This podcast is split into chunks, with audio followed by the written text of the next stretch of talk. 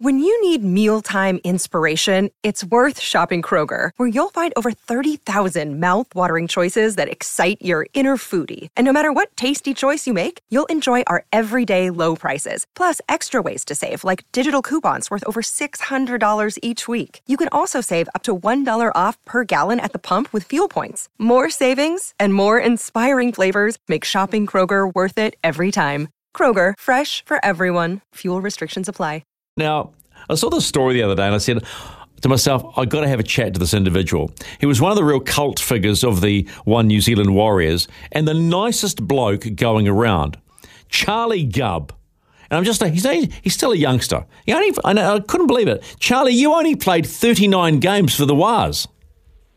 Yeah, yeah, that's right. I was, uh, I was there for for a while, but always in and out. I I think I was um, suspended for about thirty, and then just the way way the cookie crumbles sometimes. No, everybody loves a tough guy, Charlie. Do, do you miss those days? I mean, you're only thirty three, man. You you pulled the pin at twenty eight. Yeah, yeah. No, I don't. I don't. I miss the like camaraderie and the the lifestyle of um, being around your friends every day, but. Um, yeah, I don't I don't miss the the extreme extreme lows, you know, that come with the highs and that sort of stuff. And I don't know. I, I, I think if I went in again, I'd have a different mentality and probably do a bit better. But um, so, so yeah, no, I don't miss it. I don't miss it. Charlie, when you talk about the extreme lows, because I've never heard a, a footy player say the extreme lows. What were the lows for you? Oh, I think I think it's it's the same for every every footy player. They probably don't talk about it until they actually uh, stop playing. You know, um, you're just riding that roller coaster of footy every week, and you kind of just, if you have a bad game, it's not like you can just switch it off at the end of the night. That's your your whole week. Do you know what I mean? You have that anxiety and um, kind of that disappointment of, am I going to get picked this next week, or am I on the chopping block? And you don't know. And it's just kind of that feeling. Whereas if you're playing well, everything's going good, and it's the same with the team as well and the coaches. Um, I think in, in my um, seven or eight years at the Warriors, we had four coaches, and you could um, they were all under extreme stress. How did can, uh, can, how did you deal with it? How did you deal with those lows?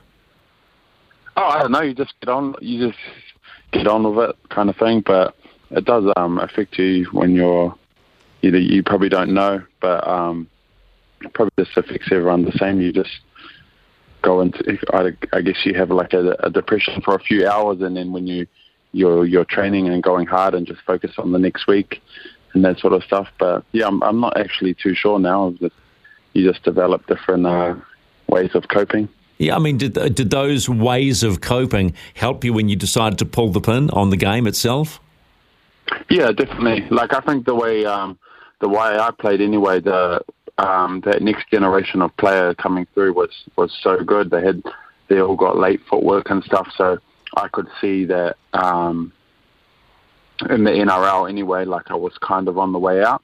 That's why I went to England, but um, I just hated it over there. But I was happy to finish. Like I could have, um, you know, kept kept playing and um, been with a team, whether it was um, New Zealand or Australia, but I think I was just more happy settling down with the family and, and getting into getting into everyday work. Like I'd already kind of, um, I feel like squeeze squeezed as much out of it as I could. Wow, that, that's really interesting. Uh, but would you would you would you have liked to gone back though? Would you have liked to give it another crack? And and what would you what would you do differently?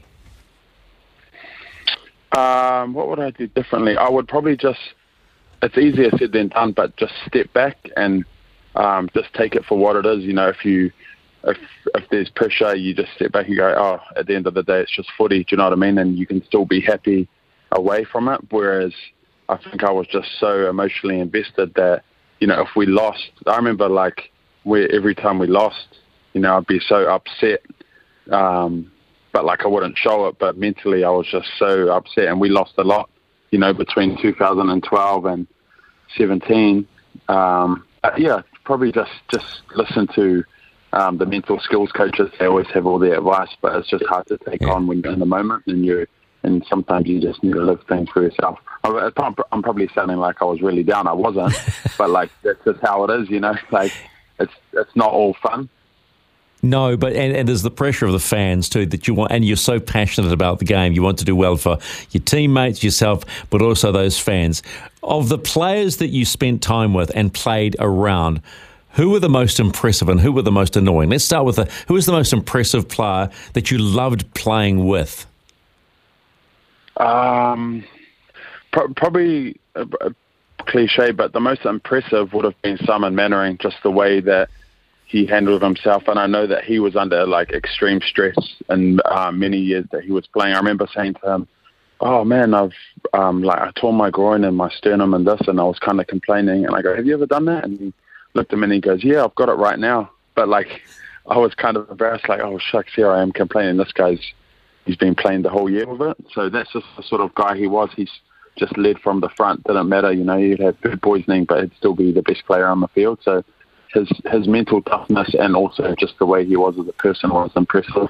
Um, ben Matulino, like in his prime, yeah. he was like, you know, he he was the best prop. It was him and Bromwich in that era, and I was a big uh, Benny Matulino fan. But I don't know, there, there's a lot of a lot of those guys at the top of the NRL are super impressive. They're just, um, you know, a lot better than just than the average player. Yeah, I, just, I, don't know. Like I, no, I, I, agree with you on Simon. He is the epitome of the word warrior.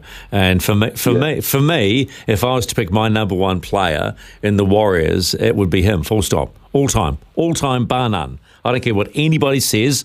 For me, Simon Mannering uh, was, is, was the man. Now, who was the most annoying? Shucks the most annoying. I don't know. I don't, I don't know because I found I found found the annoying guys. They were like much needed in the team because you need them to stir the pot, kind of thing, you know, and just break break the ice and give guys like Wayne Skura and stuff like that a lot of the boss. Give them a bit of courage. yeah, they were just I don't know. There were so many in the in the rugby league community that just have no filter and you know they just say things, and you're like, "Oh shit, I'll never say that." hey, uh, now you now you're the king of poo, right? Uh, your company right. is that Porter Porter Kings. Yeah, yeah, Porter King, Portaloo's just all around Wellington. Yeah. What got you into the poo business? Oh, it was it's a bit of a strange one. I was um, I was doing some. I had like a bit of a drilling crew that we just did piling and rock anchors and stuff when I moved home and I was waiting for concrete one day and got talking to one of the guys that come to clean the portaloo because I was ringing, "Hey, you need to come clean the toilet." and I was talking to him, and then I was saying, "Oh, what's it like?" And he goes, "Oh, it's easy." Blah blah blah. I said, "What's your boss doing?" Uh, what's your boss like? And he goes, I don't know, I never see him. He's always out fishing and blah, blah, blah. I was thinking, oh, I'd like to be the boss of a Portaloo company then. so um, kind of just, just, uh, just with an idea, but just ran with it. So remember that day ringing up um, all the suppliers and figuring out how much it all costs, and yeah, just did it with did, did it with a couple of mates. And now, and now you own this part of the market in Wellington, right?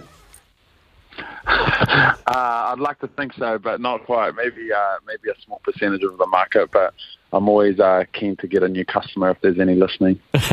we, def- we definitely do it better than anyone. Ah, there you go. There, there is the line. That's that should be a promo line. We do it better than anyone. That's Uh, okay, just yeah. before I let you go, man, because I know you're busy. Uh, when you look back at your rugby league career, how would you like to be remembered as a footy player? Um, I don't know. I probably just because I, I, whatever the fans will have their own opinions on that, but just as a player, you just want to be looked at from from your teammates because you're in there year in year out. That's someone that they wanted to run out with and someone that they wanted to sit next to in the sheds. I think that's um, that's the most important thing because you know I've played with so many players, and then some people were just kind of remembered for their footballing ability, but the people that really get remembered within the walls is the people that um, they were, you know, in the sheds and around around each other. Because at the end of the day, it's a team thing. So yeah, just someone that people wanted to uh, be next to. Oh well, I miss I miss seeing you on the field, Charlie, because you're just such a good bugger. So look, thanks so much for giving us your time today. Uh, best of luck by being the king of Portaloos in Wellington. It's a businessman. Look after your family, and we'll um, we'll see you sometime around the traps. Oh, good. Yeah, thanks for the call up. I was uh, very surprised. Good way to start the new year. Yeah, you're more than welcome, Charlie. Take it easy, buddy. See you, mate. Have a good one.